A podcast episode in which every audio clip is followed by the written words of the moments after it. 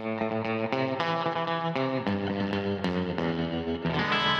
hey, how's it going?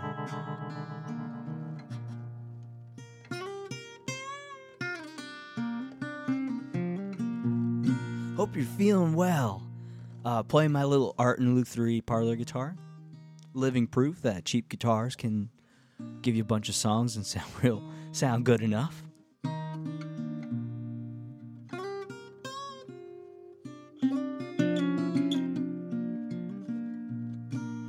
Turn I turn 28 years old tomorrow.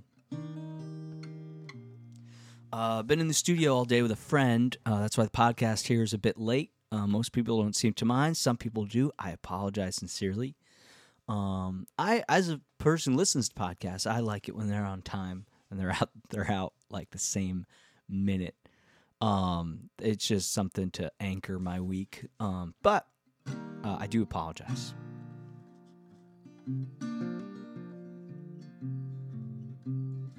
Uh, before we get going, November 25th, if you're in Nashville, I am playing the Bowery Vault uh, with a couple of friends. And I'm very, very exciting, excited. Saturday night, November 25th, free show, 21 plus, uh, Nashville, Tennessee. Come along. Come one, come all. When I was a little kid, uh, we used to throw these carnivals to raise money. We'd always give like a certain profit to charity because that looks good. And we'd print out, we'd make posters, you know, whoever like, I don't know how, I don't know who made the posters, but there's always like a clown. And it would always say like, come one, come all, and have a ball at, you know, whatever street you lived on, you know, on like Oakwood Courts Carnival. And it would just be like a Sunday, and everybody would show up, and we'd be selling hot dogs and lemonade, and there'd be like confetti. Some of the real cool carnivals had like maybe there was like a donkey you could ride around on for a couple of bucks. And it was just all like children's commerce. Like it was it was by children for children. and reluctant parents would just give their kids like a you know, a few quarters or a couple of dollars and you know, mom, can I? Going to the carnival. Can I get a couple of dollars? And sure, here you go. And you get a hot dog, and there'd be like balloon contests and like all. It was just run by. We would just run them ourselves. You go around town hanging up posters.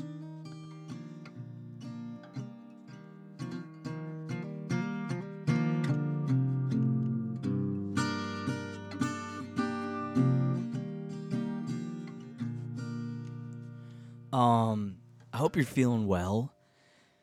I spent the last week in Kentucky uh, with a bunch of Trappist monks. Um, in the in the presence of a bunch of Trappist monks, we, there wasn't much chatting because they're they have a silent a vow. They take a vow of silence. That's kind of the whole deal. Um, and they spend their days in silence and contemplation and prayer, uh, contemplating and uh, praying uh, to God and loving God and Jesus, and then the other one, the the tri- the Holy Trinity. Um, uh, I'm gonna try to. I'm gonna. So my goal was to uh, experience that place uncynically. I mean, it's just a beautiful place out. In, you're in the hills in Kentucky, um, rolling knobs and beautiful fields everywhere, and the leaves have turned, my friend. Um, and it, it- it's just like it's a stunning, gorgeous time of year, and and it's a special place. Um, and I respect these monks a whole lot because they they they're you know extremely dedicated and they're so present. You know, in, in more ways than most of us living in regular consumerist society. You know, certainly aren't. Um, so.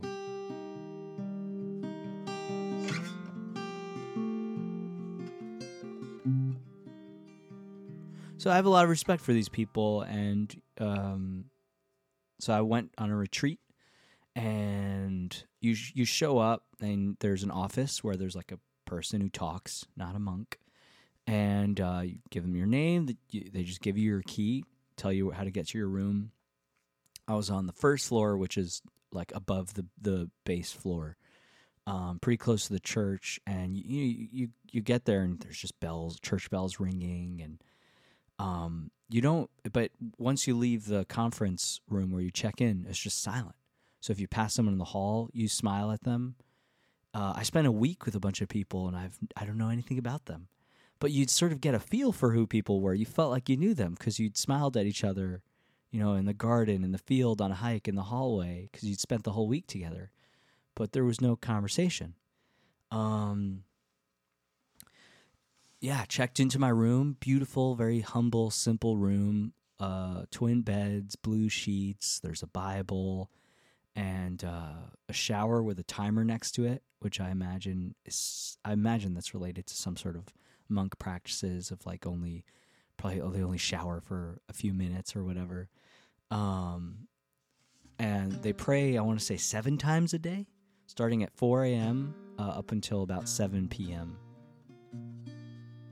Uh, they're remarkable people, and you know these are people that left essentially left their whole lives behind, and um, again we find ourselves so complacently just in this like consumerist, like post post faith, post religious, science driven culture that's just at everybody's throats, and it doesn't seem you know that as a whole society is allowing itself to get inspired by the wonders of science the way uh, you know s- some other people might be inspired by their god or their faith.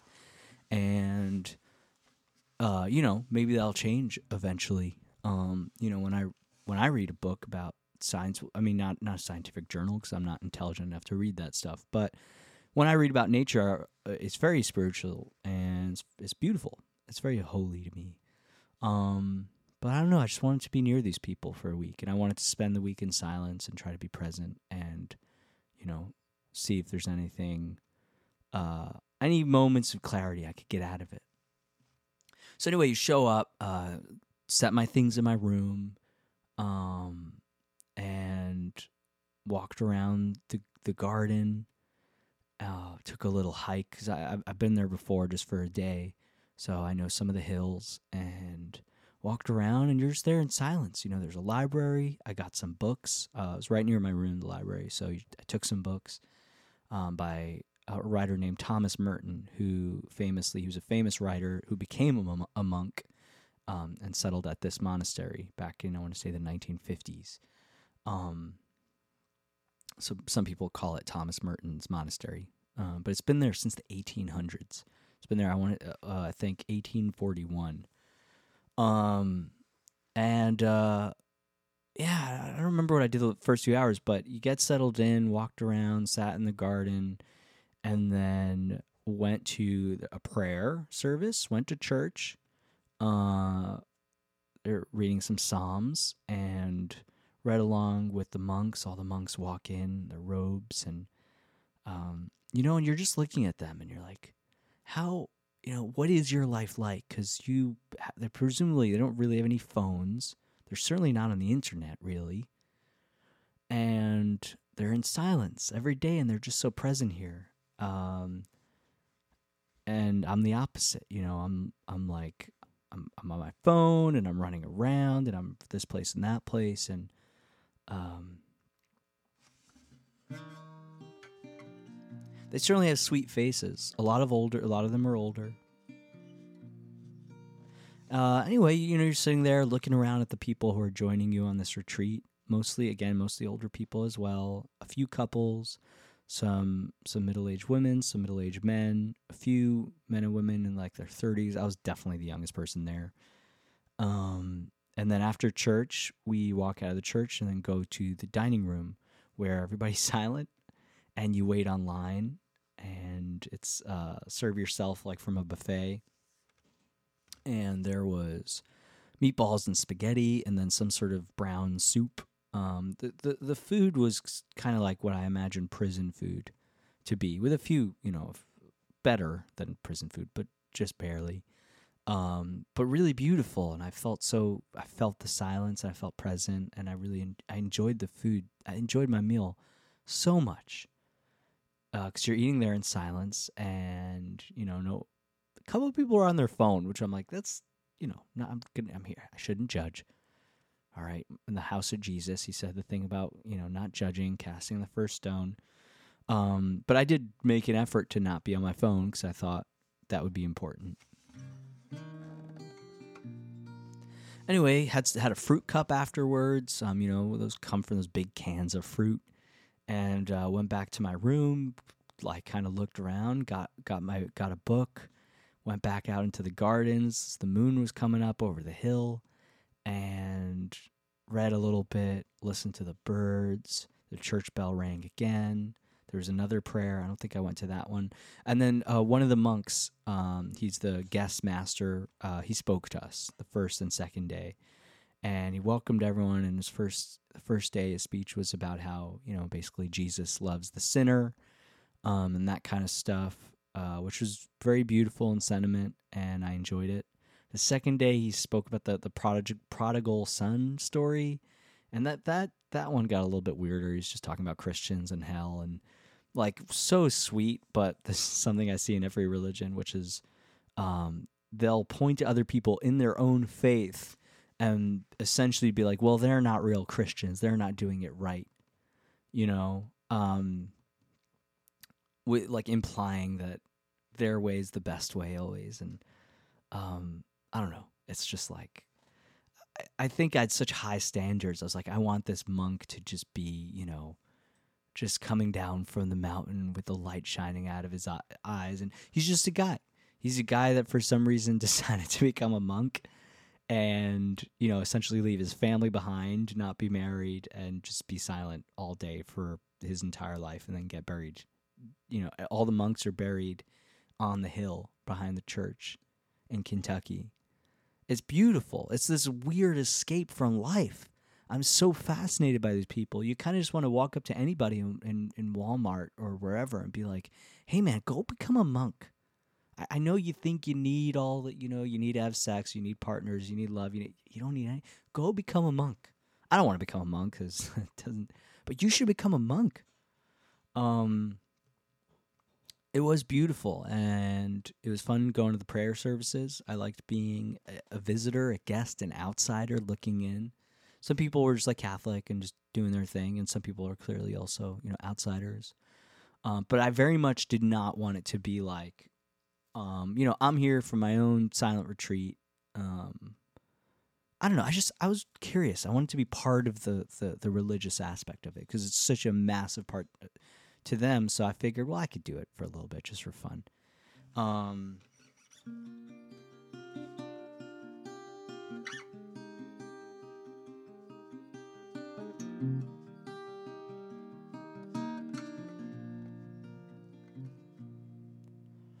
and the meals were just like that. I mean, you woke up in the morning and went down, had some coffee and some cereal. There was some uh, homemade bread that was baked by the monks. A big part of the Trappist monk tradition is that they work. Um, they they spend a lot of time of their day in contemplation and prayer, but they also work. It's a very important part. In fact, it used to be more of a working farm. I think more of the monks um, got older, and so there's a little bit less work. But they still they bake bread and they make uh, they make fudge, and um, I imagine they do a few other things. Um, but there's there's a you know parts of the monastery that are closed off that are just um, monastic areas, uh, and then there's a retreats garden which is so beautiful. There's trees and a little stream and bird feeders and uh, the, the the big bells up behind it and the the cemetery where all the monks are buried and um, very very peaceful place. Uh, so I had my coffee out there. Um, went to another prayer, had some lunch, and then went out and took a hike. I went out um, to a part I've been to, but then I went further than than I've ever been, which was really lovely. Uh, and all this is just it's fields and woods, and it all belongs to the monastery. And there are some people out there with pickup trucks, and I was like, "Oh, you're not. They're not supposed to be there." And I went up and uh, turns out they they lease the land. They're farmers who lease the land from the monastery. So of course they're allowed to be there.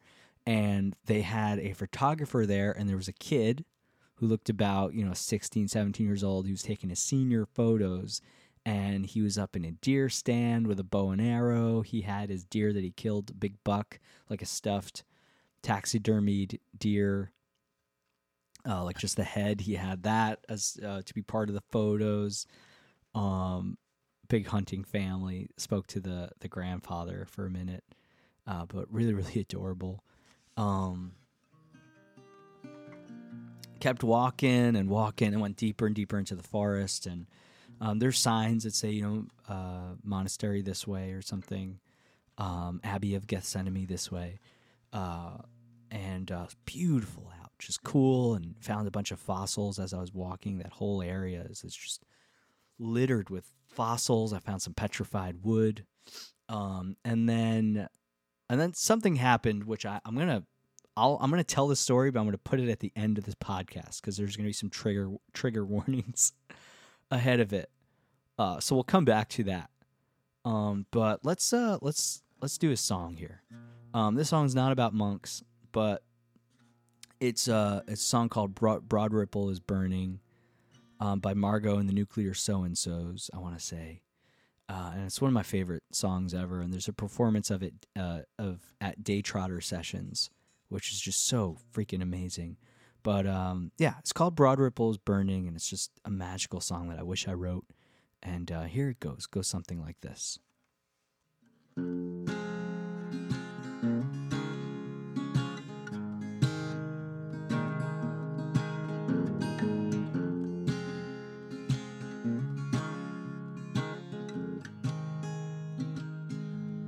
Children, broad ripple is burning, and the girls are getting sick. Off of and glue up in the bathroom while your boyfriends pick up chicks. And darling, I'm lost. I heard you whispering that night in Fountain Square. The trash filled streets make me wish we were heading There was love inside the basement where the woman used to lie in a sleeping bag we shared upon the floor most every night. Darling, I'm drunk and everything I have. Love has turned to stone, so pack your bags and come.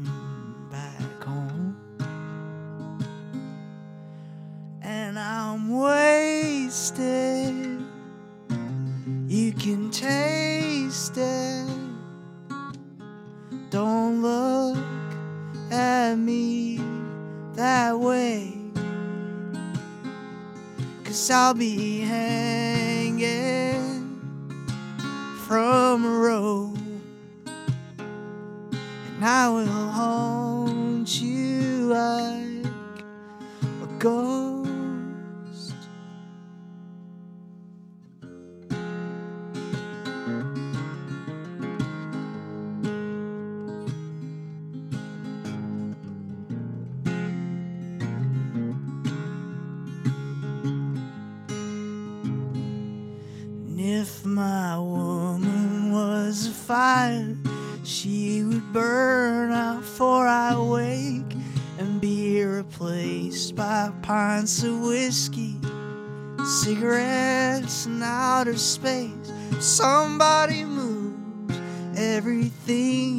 thought you had will go to shit. We've got a lot. Don't ever forget that. And I wrote this on an airplane where the people looked like eggs. When a woman that you love was gonna bomb in East Japan. Don't fucking move, cause everything you thought you have will go to shit. We've got a lot, don't you dare forget that said I'm wasted. You can taste it. Don't look at me that way. And I'll be hanging from a rope. I will haunt you like a ghost.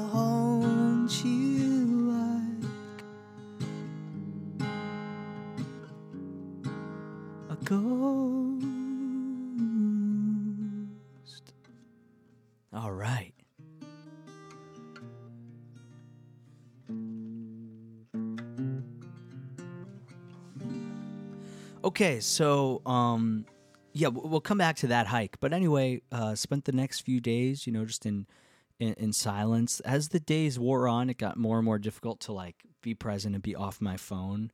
Um, but I did read a lot. I, re- I read my Tree Grows in Brooklyn. Um, I read some books from their library. I try. I read some scripture, some of the Bible, and you're reading it because I, I I was in the kitchen. I met this the woman who who helps out in the kitchen. Her name was Sarah, and we started talking, and um, and she started talking to me. So I was like, I, I guess I could talk to you. Is that okay? Um, and I, I met her earlier in the day, and then I ran into her again, and she was talking to the one one of the monks, an older, very old man. Um, who introduced himself as James, Father James. And he told me he'd been at the. I asked him how long he'd been at the monastery, and he said over seventy years. He said something like seventy-two or seventy-four years. So an old man. Um, I, I want. He looked to be about in his early nineties.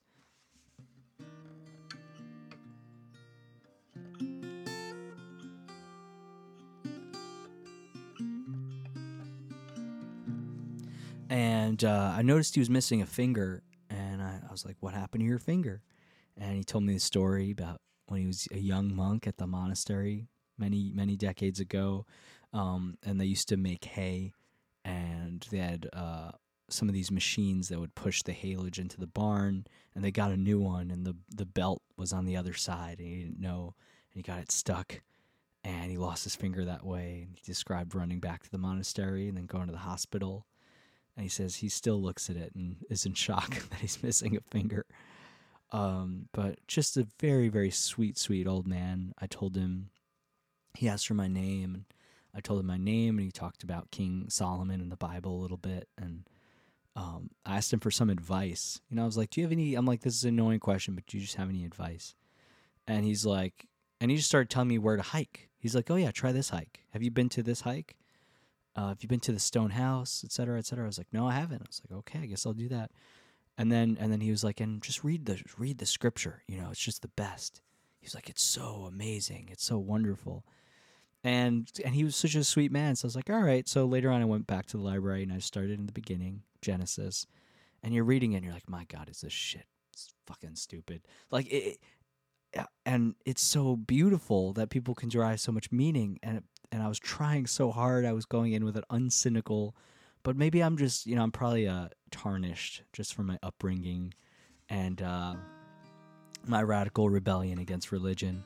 But my God, is some of it silly. Um, but there's also wisdom and beauty in it. And I think these people are far from stupid and far from foolish. They're a lot wiser than me in many ways, especially these monks. And I think in a cosmic way, they are doing what they hope there are. You know, they see themselves as they're praying for everybody and they're pulling society through um, towards, you know, a, a better life or a holier life. And I think in some ways that is true. We do need a portion of our society to just sit in silence and contemplate and not be part of this distracting racket that we're all, you know, so deeply entrenched in. I think we should, you know, try to have part of our, parts of our society just you know just exist and contemplate and be inside of moments that you know we see as a schedule and we see as productivity and time to do business and um, consume things and chase comfort or lust. And these people are attacking these moments in very very different ways also with their own kind of discipline. Um, but i think it's special. I think it's so beautiful just to know that right now there's a bunch of monks out in kentucky in the hills, walking around in uh, some sort of deep contemplation and praying and thinking about the rest of society and sending their love to them and trying to have a deep uh, relationship to what they call God, what I what I would consider, you know, the the core of all that is creation, all that is life. I, I think it's so special that they're out there, knowing that they're out there now, no matter where we are in our lives, they're just they're in deep, deep dedication that stretches, you know, beyond their own eternity and they get buried on the hill there and they'll always be there. I think that's very, very special. Um, so in some ways I have complete trust and faith in what they're doing and, and I take their faith and their uh, religion very, very seriously and I have so much respect for it. Uh, on a personal level, I find it just, you know, a little, I find, I find more inspiration about reading about like, an, uh, you know, an explorer uh, in the Arctic, you know, in like the 17, 1800s.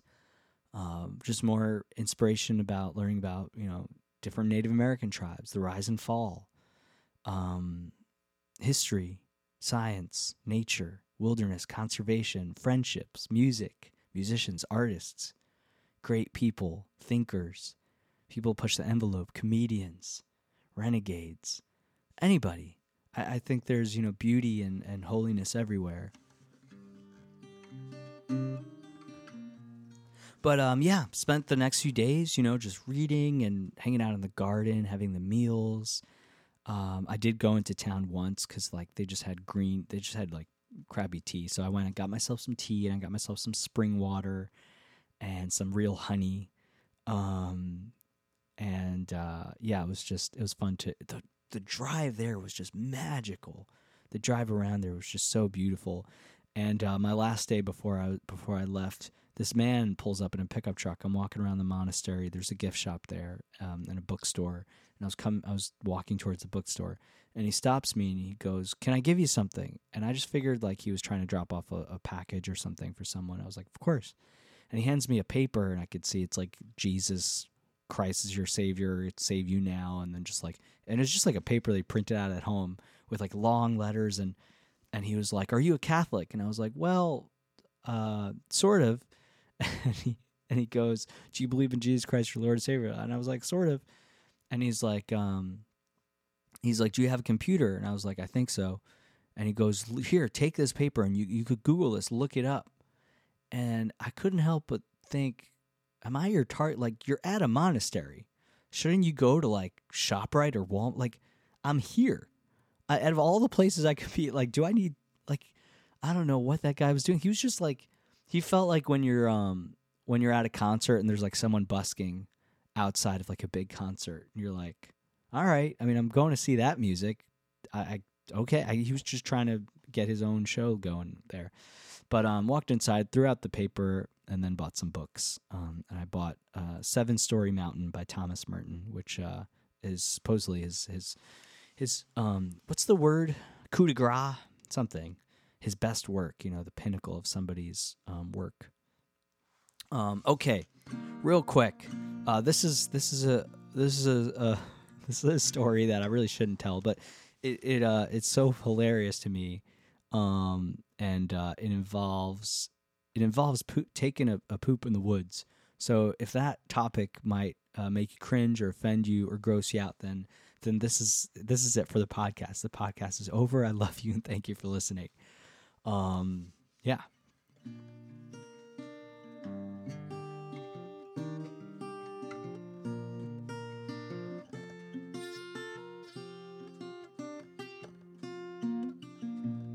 So I was on the phone with my sister uh, the other day, and she mentioned for the first time that she uh, has been allergic to uh, to peppers, and that peppers, you know, are are hard on her um, gastro gastro I almost said gastroeconomic, gastroanatomical system, um, whatever the word is.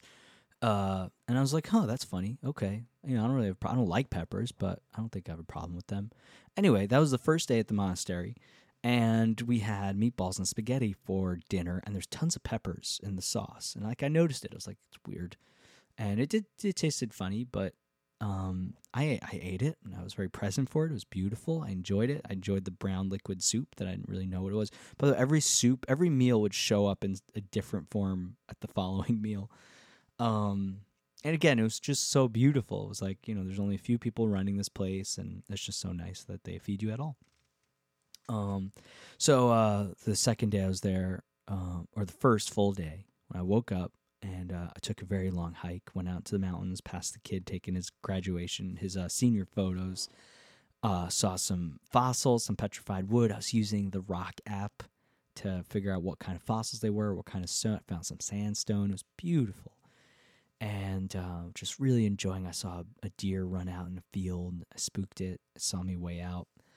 Um, and uh, I just kept walking, and uh, I was walking in the woods, and I went further, and I kept going, and it was just a beautiful day, and I kept going, and I kept going, and you know, and I'm about an hour and a half's hike in from from the monastery, and uh, I said, well, I should probably turn back, and I turn around, and I feel a feeling that I was like, whoa, all right, I feel like I gotta, I gotta go and you know it wasn't like a normal it was like i don't know. I don't when was the last time you had you had the shits? Um it was it was you know it was a feel it was a very strong convincing feeling. I was like i don't i don't know if i could make it back. Like i tried walking i pulled my i like pulled my pants up tighter like thinking that would do anything. And you try to walk fast that doesn't help. You walk slow it's just going to take you longer to get back and suddenly I'm like, I'm I'm not gonna make it back. I got I'm gonna have to go in the woods. And and I've gone to the woods, but it was always like maybe there's an outhouse or at least you're backpacking, you have toilet paper. I don't have toilet paper. And I also, you know, I'm out far in the woods, but there's monks and they're hiking around probably. I don't want to, you know, be taking a shit and some monk walks by. I'll feel very bad. So I look around me and I see that over to the right, um, uh, the north side, there's a bit of a ridge, and if I get there in time, which I wasn't sure I could, I could get over the ridge, and maybe there's like a place there where I'll be hidden from view. So I run. I run like I'm chasing a deer. I run like I'm being chased by a mountain lion. I run as fast as I can, uh, not even knowing if that like that was that itself was a gamble. And um. Anyway, uh, I, I get over this ridge and I see there's a beautiful little gorge um, where a creek, where there's like a seasonal creek. So the creek bed was dry, and I just jump like down this hill into the creek. And I'm doing the math in my head. I'm like, I could sacrifice my boxers. Um, you know, we'll just leave them in the woods. They're cotton, they'll biodegrade, and that's okay. And I'll be mostly fine. So uh, I was wearing slip. I was wearing Blundstones. Thank God. Pull those off you know, declothe and I go like I've never got. I mean, it was it was a great feel. It was exhilarating. It was like a beautiful. It was the most spiritual moment I had at the monastery. Um, my God, I can't believe I'm telling you guys this.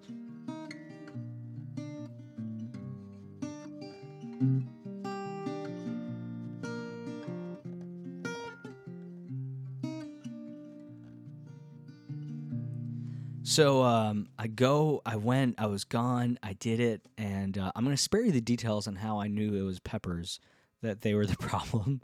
But I, it was the evidence was quite clear that the, the peppers um, did not want to be digested.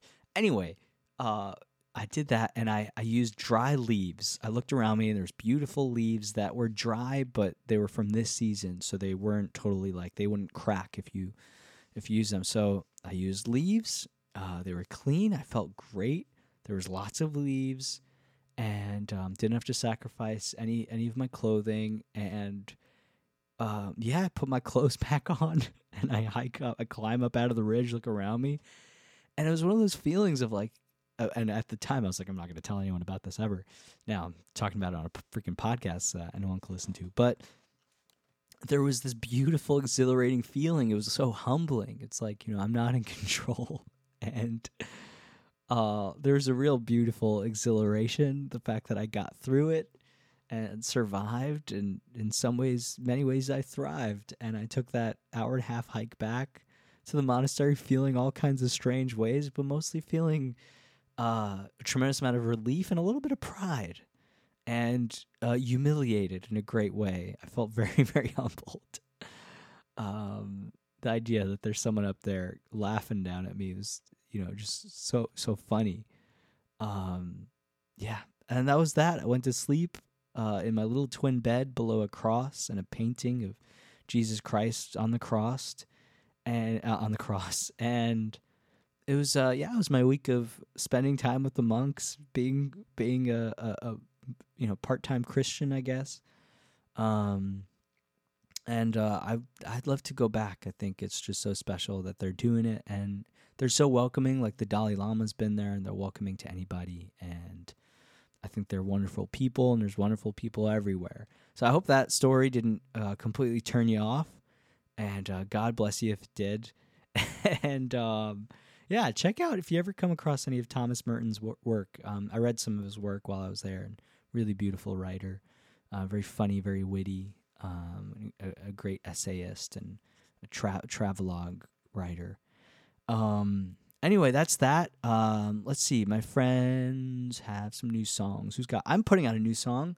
Uh, actually, I'm going to plug it into the beginning of this podcast because I should let you guys know I have a new song coming out this Friday.